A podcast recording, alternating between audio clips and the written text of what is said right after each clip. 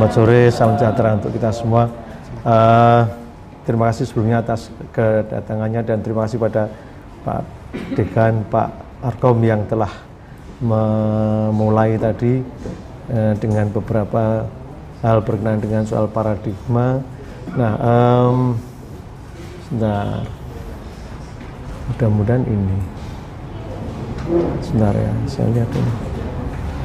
Uh, oh bukan sebentar saya lupa. Ada ada file baru kemudian nyari filenya oh sini aja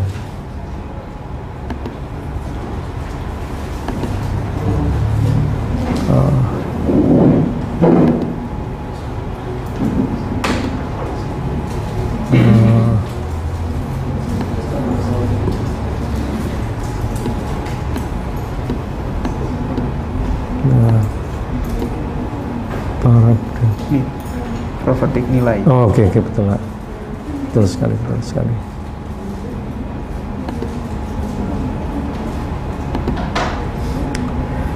Ya, baik, Ibu dan Bapak sekalian, eh, teman-teman uh, sekalian, uh, kita meneruskan mulai profet dan hari ini uh, kita akan mulai dengan soal nilai dan model. Tapi sebelumnya saya ingin merespon kembali pada beberapa pertanyaan yang kemarin yang menggelitik saya dan membuat saya berpikir lebih keras. Terima kasih pertanyaannya pada Mas siapa? Maaf, eh, eh, kemarin mengenai pertanyaannya apakah di balik asumsi ada. Saya kemudian membaca, kebetulan membaca sebuah buku filsafat yang luar biasa, judulnya World Hypothesis. Ini punyanya Stephen Piper. Uh, dia menulis buku ini dan sebenarnya sudah tahu lama ini tahun 42 ya. Tapi sangat jarang mungkin orang yang apa membicarakan ini dan uh, di situ saya menemukan konsep yang sangat penting, root metafor, ya, atau metafor akar. Uh, dan ini menurut saya luar biasa. Oh, show-nya ya, slide show. Yang ini. Oke, okay, terima kasih. Um, ada konsep root metafor dan ini uh, saya lihat kemudian beberapa artikel di jurnal itu luar biasa uh, bermunculan, tapi belum sangat sepopuler kata paradigma. Tapi uh, saya menemukan ini yang uh, apa ya, seperti sebuah konsepsi yang lebih dasar dari asumsi dasar. Gitu. Jadi saya mengatakan itu itu mungkin yang yang jawaban saya ya untuk pertanyaan adakah yang lebih dasar? Ya, ada yang namanya root metafor ini dan uh, Piper ini sudah memetakan berbagai macam paradigma dalam ilmu pengetahuan, terutama ilmu alam. Ya. Itu ternyata semuanya bisa diperas menjadi empat. Ya. Root metafor formism, mechanism, contextualism, dan organisism. Ya. Saya baca ini, wah luar biasa. Dan ini memang cocok untuk yang science saya kira. Nah saya masih bertanya, apakah empat ini bisa masuk ke ilmu budaya. Saya sebenarnya agak ragu, tapi itu persoalan yang lain. Yang jelas um, ada empat uh, world hypothesis yang diajukan oleh Piper dan ini boleh dikatakan sebagai core dari berbagai paradigma yang ada dalam ilmu alam. Ya. Dan paradigma-paradigma yang berakar pada empat ini berbeda-beda memang. Dan hasilnya tidak hanya empat paradigma, tapi sejumlah paradigma yang itu memang harus kita petakan lagi. Ini menghasilkan ke mana, ke mana, ke mana. Karena masing-masing apa root metafor ini ada sejumlah tokoh filsafat. Ya.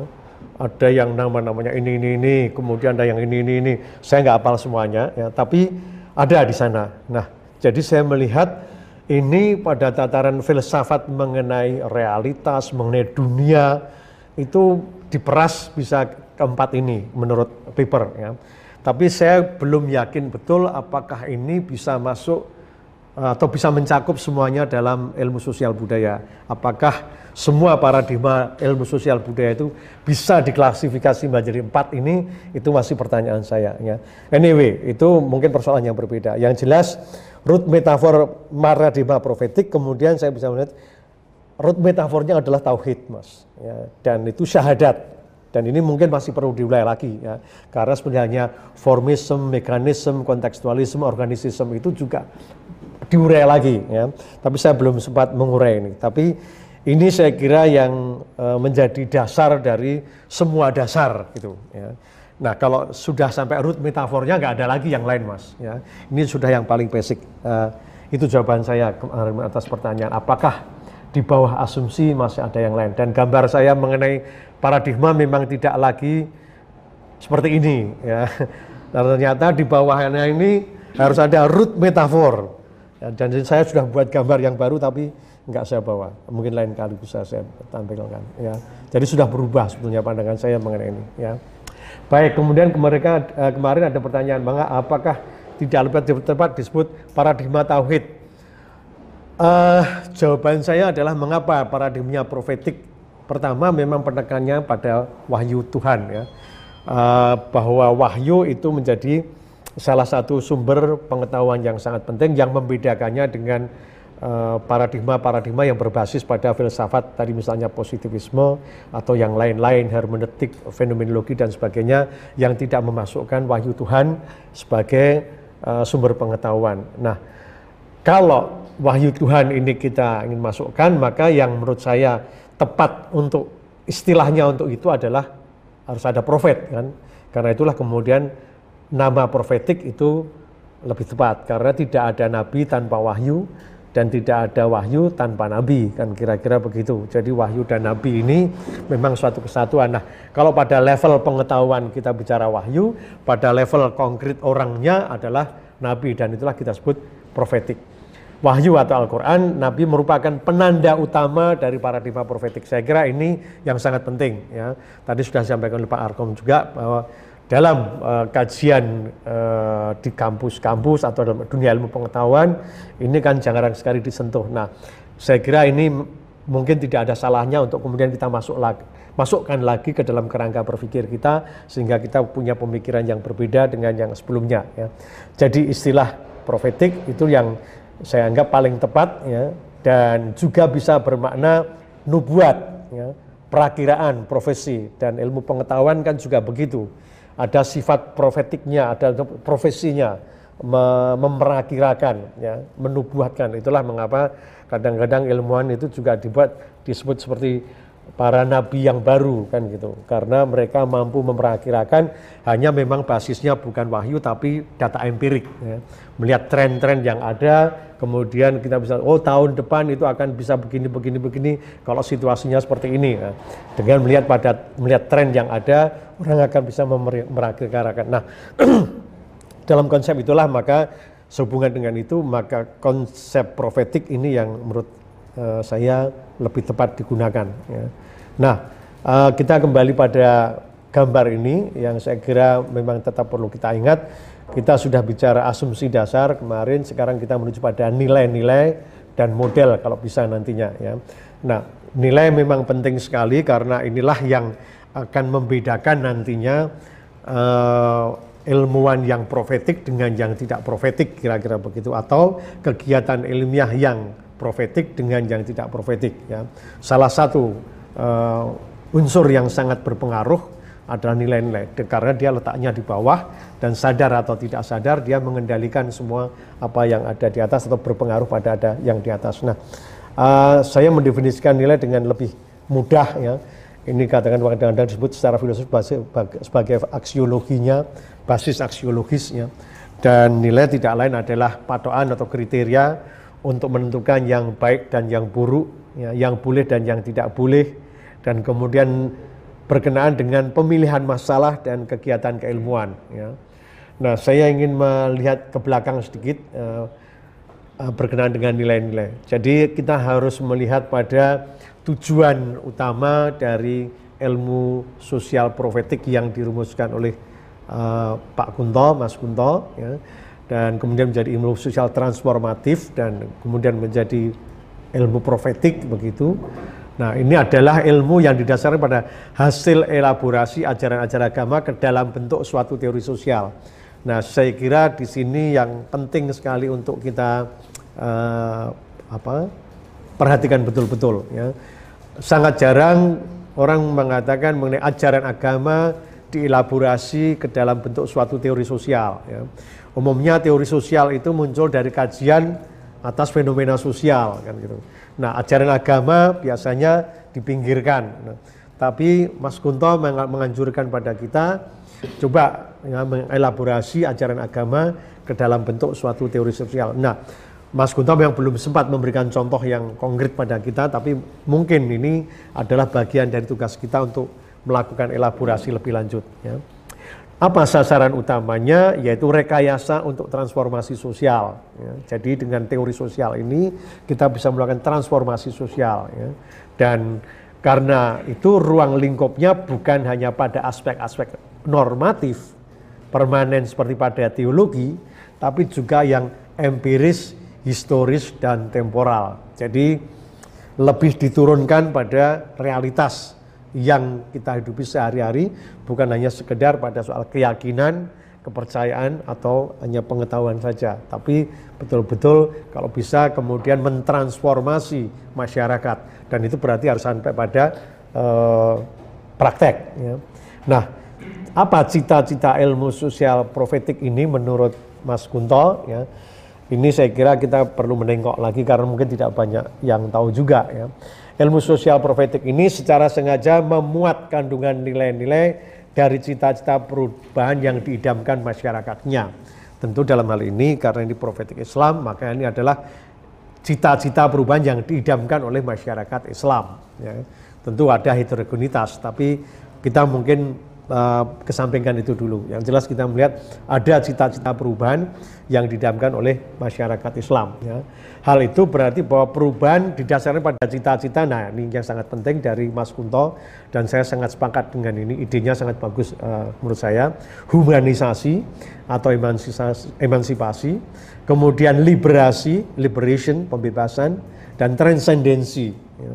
Kalau kita melihat dua level pertama, dua hal pertama, humanisasi, liberasi itu pada kehidupan manusia, ya kan. Transendensi itu naik ke atas, ya, hubungan kita dengan yang maha pencipta. Ya. Nah, menurut Mas Kunto, maka ini punya implikasi etis. Dan ini yang sangat penting untuk kita dan menurut saya tawaran yang menurut saya sangat bagus dari Mas Kunto, yaitu humanisme teosentris. Nah, istilahnya itu humanisme teosentris. Kalau barat kan hanya humanisme, ya. Kalau yang agama kan hanya teosentrik kan gitu. Tapi ini humanisme teosentris. Ya. Apa ini artinya? Teosnya menjadi senternya. Ya.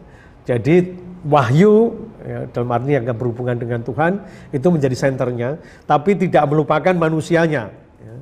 Jadi tetap bisa bertemu. Ya. Itulah mengapa namanya humanisme teosentris. Ya. Kemanusiaan yang berpusat, kira-kira begitu, pada ketuhanan. Ya. Nah, menurut Mas Kunto, sumber pengetahuan ilmu Barat itu akal. Ya. Sedang sumber pengetahuan ilmu profetik dalam hal ini wahyu dan akal. Dan ini saya kira yang membedakan laki-laki. Ya tadi sudah disinggung oleh Pak Arkom soal positivisme, ya hanya akal, tapi ini wahyu dan akal. Ya. Etika ilmu Barat adalah humanisme, nah ilmu profetik adalah humanisme teosentris. Ya. Nah kita yang harus kemudian me menjabarkan apa itu humanisme teosentris, karena Mas Kunto belum selesai dengan gagasan ini. Nah saya yang mencoba untuk mengembangkan dan silakan Ibu dan Bapak, Mas dan Mbak bisa mengembangkan juga ya. Sejauh kemudian kita paham apa itu humanisme lebih dulu dan apa itu teosentris lebih dulu dan kemudian bagaimana ini kemudian bisa digabungkan dalam profetik dan kemudian dengan eh, ide-ide uh, dari wahyu yang ada dalam agama Islam, yang ada dalam Al-Quran. Ya. Proses sejarah dalam ilmu barat adalah diferensiasi. Ya, sedang dalam ilmu Islam Ya, beliau mengatakan dediferensiasi dan itu adalah integralistik. Ini yang sering disebut oleh Pak Arkom di mana uh, seolah menyatukan ilmu dan agama dan karena itu kita tidak perlu lagi bicara tentang ilmu dan agama, semuanya adalah satu kesatuan. Ya.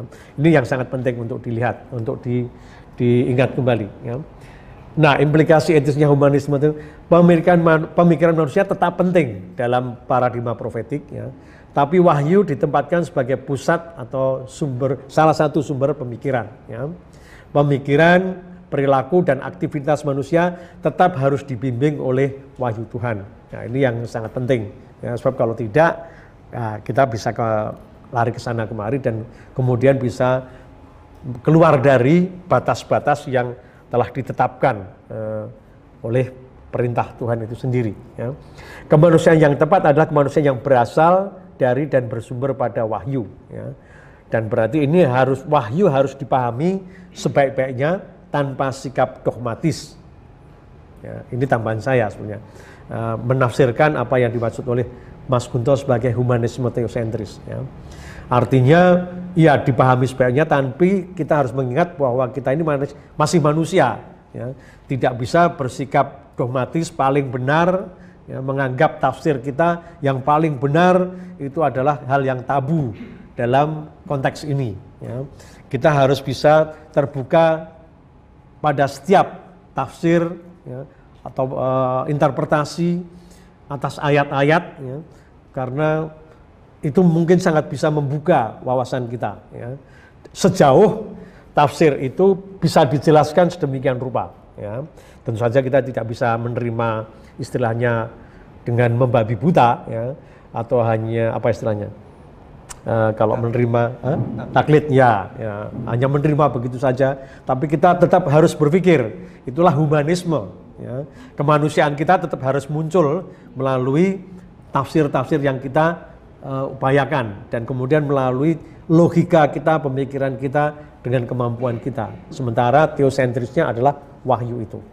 Nah, humanisme teosentris ini menurut uh, tafsir saya tidak menolak humanisme Barat. Ya sejauh tidak berlawanan dengan ajaran-ajaran prinsip falsafah yang berasal dari wahyu. Ini yang saya kira penting ya. Sehingga kita tetap bisa terbuka ya, dari barat sejauh itu memang tidak berlawanan dengan apa yang ada dalam wahyu kita dan tidak berlawanan dengan tafsir-tafsir berkaitan dengan wahyu itu sendiri ya. Nah, kemanusiaan yang tepat adalah kemanusiaan yang kemanusiaan yang berasal dari dan bersumber pada wahyu.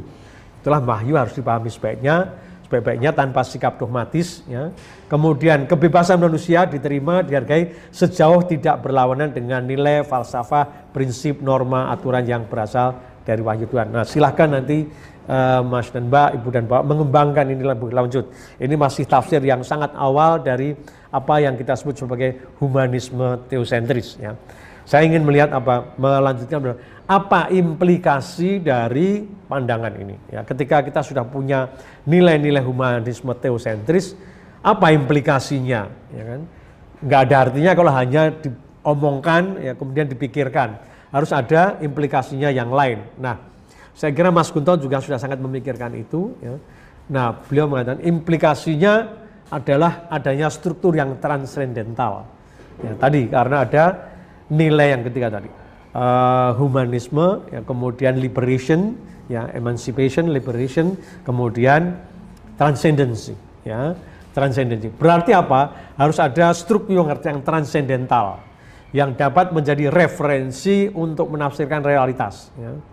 Pengakuan menurut Mas Kunto mengenai adanya ide yang murni yang sumbernya berada di luar diri manusia suatu konstruk tentang struktur nilai yang berdiri sendiri bersifat transcendental Ya, ini memang harus kita jabarkan lebih lanjut Mas dan Pak ya.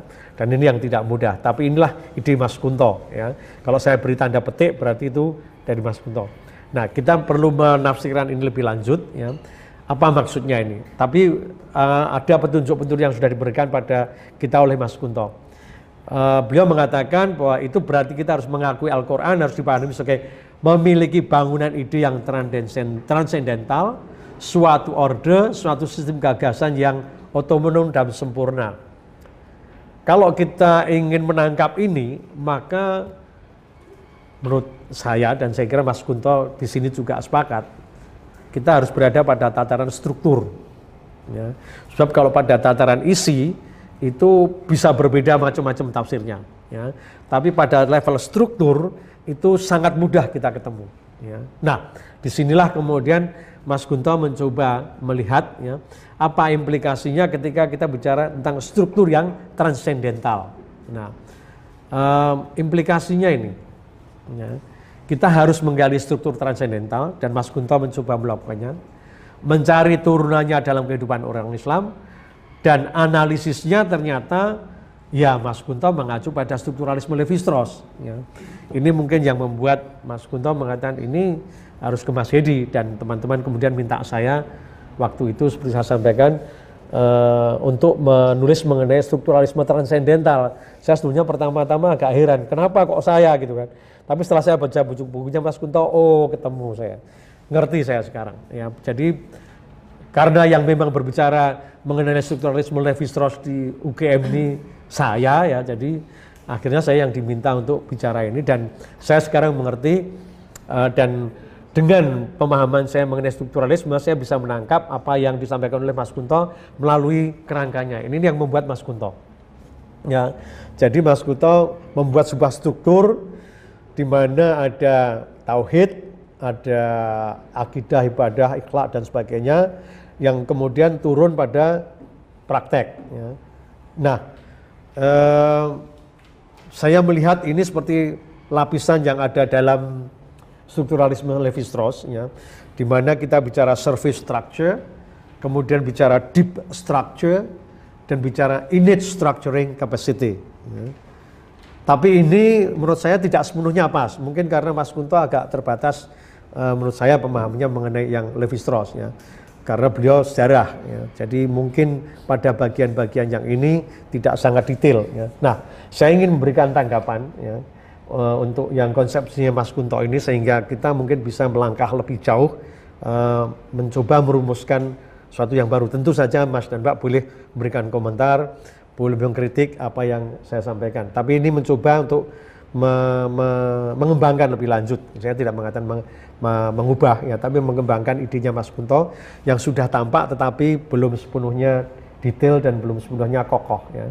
Nah, tanggapan saya yang pertama Cita-cita transendensi ini hanya dapat dicapai jika paradigma yang dibangun dapat memasukkan tataran ini ke dalam ini. Ya, jadi kalau kita berpikir secara logika, maka ketika Mas Kunto bicara mengenai transendensi, bagaimana memasukkan transendensi ini dalam kerangka paradigma yang ada dalam ilmu pengetahuan? Ini persoalannya. Ya. Nah, paradigma apa yang bisa membawa kita ke sana? Itu menurut Mas Kunto adalah strukturalisme Levi-Strauss. Ya dan saya sangat sepakat itu. Ya. Arah pemikiran Mas Kuto sangat tepat menurut saya. Ya. Mengapa? Karena strukturalisme Levi-Strauss menempatkan struktur unconscious. Jadi kalau kita bicara mengenai strukturalisme, perbedaan strukturalisme Levi-Strauss dengan yang lain-lain itu, dia mengatakan adanya struktur pada tataran yang unconscious, pada tataran yang tidak disadari, yang ini seperti transenden begitu. Tapi masih bisa kita ketahui secara dalam tanda logika ya, dengan pemikiran kita. Nah, struktur unconscious dalam posisi yang sangat penting yang diabaikan oleh Karl Marx dan kaum materialis. Ya. Dan ini merupakan struktur yang sadar dan ini merupakan konsepsi ilmiah untuk transendensi yang bernuansa agama. Menurut saya pas. Gitu ya. Nah, uh, mungkin Mas dan Pak yang sedikit tahu mengenai Levi Strauss, Levi Strauss ini dipengaruhi pemikirannya oleh tiga hal. Karl Marx, Sigmund Freud, dan geologi. Ya. Nah, dia ingin menyumbangkan pemikiran pada apa yang sudah dikembangkan oleh Karl Marx, tapi belum dia sentuh. Karl Marx banyak bicara tentang materialisme, dia kan katanya membalikkan Hegel kan gitu. Ya, dari ide dia menuju ke material. Nah, Levi Strauss justru kembali ke yang ide pada superstruktur yang itu tidak pernah atau setahu saya tidak banyak dibicarakan oleh Karl Marx dan memang Levi Strauss sangat sadar kontribusi dia berada pada tataran superstruktur bukan pada struktur atau yang lebih rendah itu. Ya. Nah, karena itulah kemudian dia bicara tentang struktur yang unconscious atau struktur yang tidak disadari. Ya. Nah, tanggapan berikutnya pemikiran Mas Kunto juga tepat karena dengan struktural medicine Levi Strauss ini Mas Kunto merasa dapat mencapai tataran yang objektif namun tetap berbicara pada subjek. Ya, ini menurut saya ya. Karena sebelumnya Levi Strauss ini kan dikatakan strukturalismenya adalah Kantian, ya, ala Kant, tapi tanpa subjek. Ya, kalau Kant itu ada subjeknya, tapi kalau Levi Strauss menghapus subjeknya yang ada pada pemikiran Immanuel Kant gitu kan. Istilahnya uh, apa? Uh, ya um, Kantian without subject. Ya. Jadi pemikirannya ala Immanuel Kant, tetapi tidak ada subjeknya. Nah, apa ini artinya? Karena dia menuju pada yang eh, tataran yang logika, tataran pemikiran, ya, tapi objektif, tapi tidak membicarakan mengenai manusianya. Nah, Mas Kunto merasa dengan ini dia bisa mencapai sesuatu yang objektif, tapi tetap ada manusianya. Nah, jadi Mas Kunto menggunakan strukturalisme, strukturalismenya Levi Strauss. Menurut saya ini juga pas. Ya. Nah, tataran objektif yang tadi saya sampaikan itu dapat mewujud pada kehidupan sehari-hari yang empiris. Yaitu menurut Mas Kunto aspek muamalah, akhlak, ya, itu dapat disusun dalam satu kesatuan dengan yang transenden, namun objektif ya, dan sekaligus subjektif. Ya. Dan subjek yang dianggap tidak penting oleh Levi Strauss, oleh Mas Kunto dipanggil masuk kembali dalam kesatuan pemikiran. Nah ini yang membedakannya dengan apa yang dilakukan oleh Levi Strauss. Ya. Kalau Levi Strauss mengeluarkan subjek karena dianggap tidak penting, Mas Kunto memasukkan kembali ini karena ini penting kalau dalam uh, profetik. Ya. Nah ini tanggapan saya.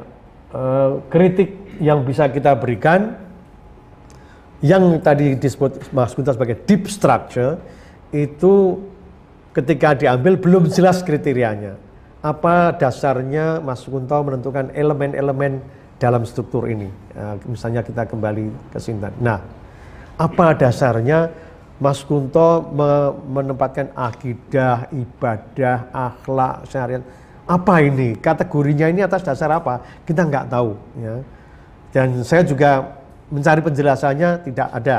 Karena itu saya merasa ini masih bisa diperdebatkan dan ini perlu diperdebatkan ya, karena uh, kembali kritik yang saya kritik yang kedua ada overlap tumpang tindih di antara unsur-unsur tadi. Misalnya apakah dalam muamalah tidak ada akhlak? Ya, apakah dalam ibadah tidak ada akhlak ya, apakah dalam muamalah tidak ada syariat? Nah, ini kan jadi masalah kalau kita perhatikan pada ini, ya kan? Nah, jadi kategorinya ini tidak betul-betul eksklusif gitu. Nah, ini bisa merepotkan, ya kan? Karena kemudian analisis kita nggak tajam. Kita perlu sesuatu yang lebih tegas batasnya gitu. Ya mungkin uh, masih ada overlap di sana sini, tapi um, kita cukup bisa melihat uh, batasnya yang tegas gitu. Nah, itu yang kedua. Kemudian tataran struktur ini masuk dipertanyakan. Apakah tauhid itu memang berada pada innate structuring capacity ataukah dia yang bersifat unconscious? Nah, ini yang masih harus dipertanyakan kembali. Itulah mengapa saya katakan mungkin di sini Mas Kunto masih agak ragu-ragu ya eh, persoalannya. Apakah ini harus berada pada tataran ini atau tidak? Dan itu mungkin karena uh, beliau tidak belum atau kurang mendalami uh, pemahaman Levi Strauss yang lain yang sebenarnya tatarannya sudah kelihatan atau pada tulisan-tulisan strukturisme yang lain. Nah, uh, saya mencoba untuk kemudian merumuskan lebih lanjut dengan cara yang berbeda. Ya. Jadi ada basis etos ya, atau basis nilai itu tadi tetap kembali pada core-nya yaitu tauhid ya. Karena memang setelah kerangka tadi nilai itu kan di sananya ada tauhid ya sebagai root metafor kita ya kalau kita sepakat ya. Kemudian penghayatan ya. nah ini menurut saya yang penting ya karena ini berkait dengan ihsan yang pernah saya sebut ya. Ada rukun iman rukun Islam ada ihsan rukun ihsan ini. Itu sebenarnya adalah penghayatan di mana kita selalu sadar bahwa Allah itu melihat kita ya kita mungkin kalau bisa merasa melihat Allah, tapi kalau nggak bisa, paling tidak Allah itu melihat kita. Kesadaran itu yang harus selalu ditanamkan. Nah ini adalah kita bisa kita sebut sebagai penghayatan. Nah, apa etos kerja ilmuwan profetik? Nah, menurut saya ini masih bisa kita perdebatkan ibu dan pak sekalian. Pertama adalah kerja keabdian. Ya, kita pertama-tama adalah hamba Allah, ya kan. Jadi kita mengabdi pada Allah. Iya kan na'budu wa iya kan nasta'in. Itu sebetulnya ayatnya ya. Kepadamu lah engkau kami mengabdi ya. kepadamu kami mohon pertolongan ya keabdian ya kemudian karena kita ini ya ilmuwan maka kerja keilmuan menjadi penting ya nah ilmu ini untuk manusia maka etos kerja kemanusiaan ya ilmu itu harus bermanfaat untuk manusia tapi juga untuk semesta itulah ada etos kerja kesemestaan ya ini yang biasanya uh, orang mengatakan hubungan manusia dengan lingkungan ya. Tapi ada satu yang jadi kalau kita melihatnya misalnya pada yang sekarang banyak disinggungkan tiga itu hubungan manusia dengan manusia, manusia dengan Tuhan, manusia dengan alam yang itu ada dalam konsepsinya orang Bali Hindu terhitung karana ya kan. Tapi kalau kita ilmuwan nggak cukup ya. Oke lah ada pada Tuhan, pada manusia, tapi untuk ilmu sendiri kita harus punya sehingga kita betul-betul mengenjangkan ilmu pengetahuan. Ya. Sebab kalau tidak, maka ya tidak bisa. Saya kira tetap harus ada, menurut saya, penekanan pada ini, etos kerja keilmuan. Ya. Dan mungkin kita sangat bagus pada keabdian, kemanusiaan, kesemestaan, tapi belum tentu bagus pada kerja keilmuan ini. Dan inilah yang sebenarnya dituntut dari kita sekarang ini dengan Skopus, kira-kira kan begitu. Rezim Skopus ini sebetulnya menuntut kita pada kerja keilmuan ini ya dan di situ kita keok betul ya harus katakan kerja keilmuan kita belum bagus sama sekali. Mungkin keabdian sudah lah ya sholat lima kali itu sudah hebat sekali itu ya. Enggak ada umat di dunia ini yang sehari lima kali sholatnya ya toh. Yang lain itu kan paling seminggu sekali atau seminggu dua kali gitu kan Ya, tapi kalau saya lihat umat Islam itu wajib ya, lima kali, luar biasa, ya kan. Nah, puasa aja sebulan penuh, ya kan. Oh, itu sudah dianggap tidak make sense ya. Tapi dengan persoalan lain, kalau kita mengabdi betul-betul nggak ada masalah. Kemanusiaan saya kira kita kesemestaan kita. Nah, tapi keilmuan ini saya kira kita pernah dulu jaya sekali, tapi menurut saya sekarang kita cukup lemah nih, kalah ya dengan yang lain. Nah, dengan eh, demikian maka kemudian saya mencoba menyusun tadi eh, lapisan-lapisan uh, structure tadi uh, yang sudah dicoba dibangun oleh Mas Kunto dengan model seperti ini, Mas. Nah, jadi ada tauhidnya, init structuring capacity. Tauhid inilah yang menstructure semuanya, karena dia ada root metafornya. Ya. Penghayatan itu adalah deep structure-nya. Ya. Ini harus sudah pada tataran unconscious. Ya kalau masih conscious belum betul-betul mekanis ya. Tapi kalau penghayatan ini sudah unconscious itu seperti grammar ya. Kita bertindak itu nggak perlu mikir ya. Tapi kalau masuk mikir itu belum betul-betul unconscious ya. Kan kalau sudah unconscious itu wah merasuk betul ya kan. Seperti saya berbicara dengan bahasa Indonesia yang sudah gramatikal ya kan. Ini unconscious ya kan. Kan saya nggak perlu berpikir apa ya awalannya, apa akhirannya, ya toh, apa sisipannya kan nggak perlu. Ini mekanis saja, ya kan. Nah ini sudah betul-betul menghayati. Ya. Nah penghayatan itu harusnya sudah pada level deep structure ini, ya. Menurut saya ini saja. Nah, nah ihsan itu idealnya di level itu. Itulah mengapa saya katakan ihsan ini. Ya. Etos kerjanya itu masih semangatnya, ya. Itu adalah service structure-nya dan itu adalah rukun iman Ya. Nah, aktivitas kita, ibadah kita, ya, rukun Islam, haji, puasa, ya kan, kemudian sholat, sedekah itu, itu adalah aktivitas, ya, itu adalah empirical manifestation, ya, wujud empirik dari itu semua. Ya. Nah, saya mencoba untuk tadi kembali pada Islam, iman, ihsan, dan itu adalah struktur yang berbeda lapisannya. Ya, makin makin ke atas itu sebetulnya makin sulit memang. Ya, tapi itulah yang harus dicapai. Ya. Nah menurut saya struktur ini lebih sesuai dengan substansi Islam. Ya. Dan saya tidak ngarang ihsan iman dan Islam ini karena hadisnya sangat soheh, ya kan? Jibril sendiri yang datang, ya kan? Dan Rasulullah mengatakan itu tadi Jibril yang datang mengajarkan pada kalian agama, ya. Ketika dia bertanya, apa itu Islam, apa itu iman, apa itu ihsan, dan apa itu atau kapan itu kiamat ya kan. Tapi tiga ini saya kira sangat penting dan kita selama ini kan selalu ditekankan rukun iman, rukun Islam. lupa ihsannya. Padahal ihsan ini yang sangat penting menurut saya ya. Nah, struktur ini kemudian juga lebih sesuai dengan pandangan bukan hanya Levi Strauss kaum strukturalis ya yang memang kemudian bicara tentang empirical manifestations, kemudian bicara surface structure, kemudian deep structure dan ada innate structuring capacity. Ini menurut saya menjadi lebih tertata ya dan menurut saya lebih bisa dipahami dan lebih sesuai dengan substansi Islam karena tadi ada ihsan, iman dan Islam. Nah, dengan demikian kita akan bisa mencoba melihat bagaimana transformasi dari uh, katakanlah etos kerja ini. Ya. Etos kerja manusia atau insan profetik ini ya, mulai dari rukun imannya itu seperti apa. Ya. Nah, saya mencoba, tapi ini lagi-lagi tafsir saya. Ibu dan bapak boleh mendebat, boleh tidak sepakat, ya, karena ini memang betul-betul masih tafsir. Ya dan ini bisa dikembangkan. Nah, saya melihat kita ini manusia uh, dan mengikuti rukun iman, ya kan? Yaitu iman kepada Allah, iman kepada malaikat, pada kitab, pada nabi, hari kiamat dan takdir. Ya. Nah, bagaimana itu sebenarnya kita transformasi? Ya. Kalau kita menjadi seorang ilmuwan, bukan hanya manusia Islam, ya kan? Itulah mengapa level di atas manusia ilmuwan. Ya. Oh kalau ilmuwan pengabdiannya itu kemudian Allah itu transformasinya adalah ilmu pengetahuan. Karena Allah adalah memang sumber pengetahuan, ilmu pengetahuan. Ya, sumber dari segalanya. Nah kalau malaikat itu bisa kita anggap sebagai kolega. Ya. Koleganya para nabi. Ya kan?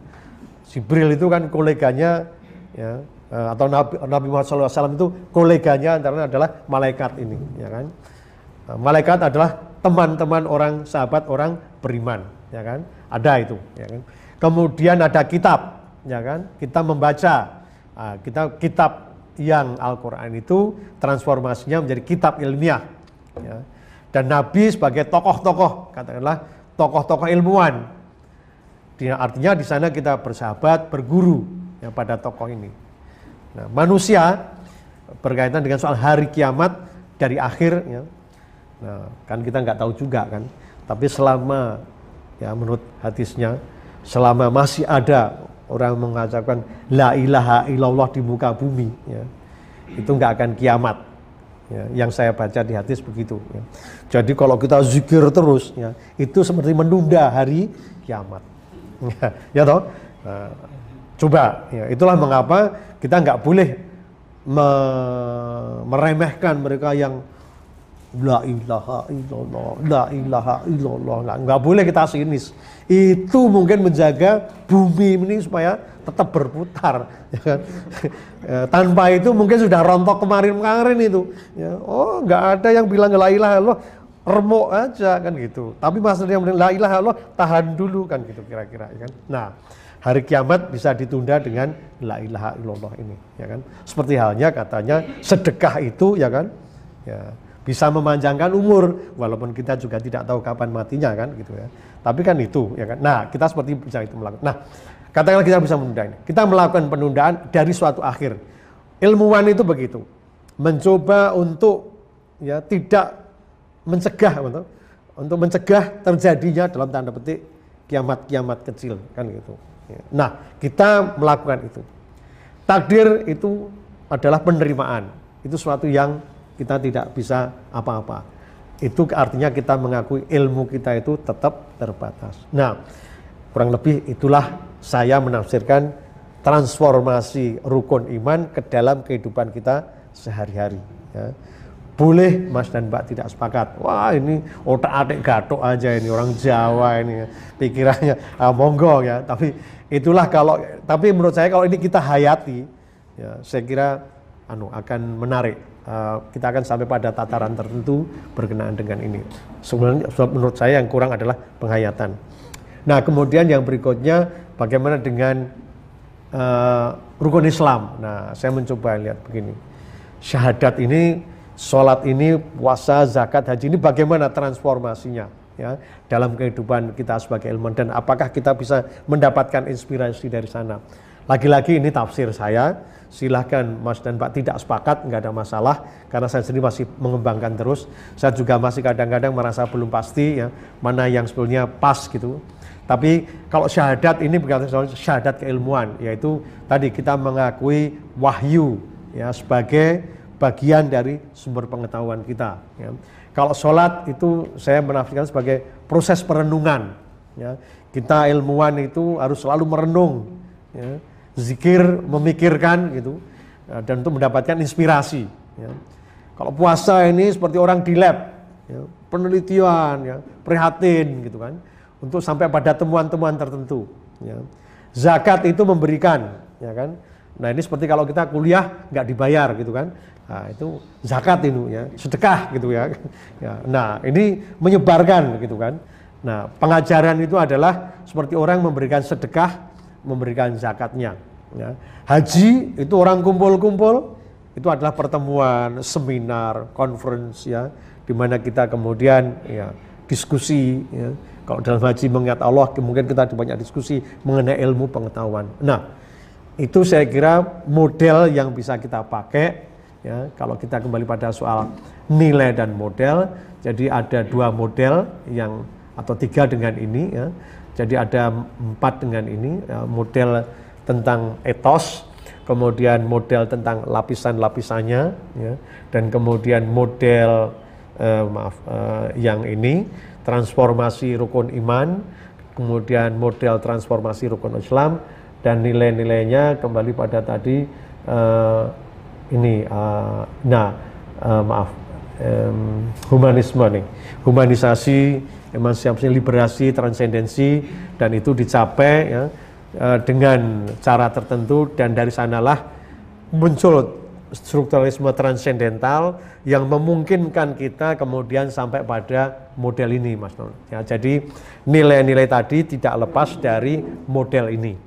Ya, dengan berbasis pada nilai tadi, maka kita sampai pada model yang seperti ini yang akan memungkinkan kita mengimplementasikan ya, uh, pengetahuan kita mengenai nilai-nilai, kemudian model uh, substansi Islam ya, ke dalam praktek kehidupan sehari-hari yang dari sana sebetulnya kemudian saya kira Mas Kunto berharap akan ada transformasi sosial. Sebab kalau kita hanya berada pada tataran wacana itu tidak akan terjadi transformasi. Nah, transformasi itu akan bisa menjadi lebih apa uh, besar efeknya kalau itu dilakukan dengan penuh kesadaran dengan tahu apa yang model kita apa yang model yang kita pakai apa nilai-nilai yang kita anut dan sebagainya ya. Dan inilah yang saya coba tawarkan pada sore hari ini. Sekali lagi ini masih merupakan sebuah upaya kalau istilah orang Jawanya otak adik gatuk gitu ya. Saya tidak tahu apakah ini memang betul gatuk-gatuk gitu ya atau masih uh, kurang di sana sini tapi saya silahkan uh, saya persilahkan Ibu dan Pak sekalian, Mas dan Pak sekalian untuk memberikan komentar dan kita bisa diskusi. Terima kasih. Assalamualaikum warahmatullahi wabarakatuh.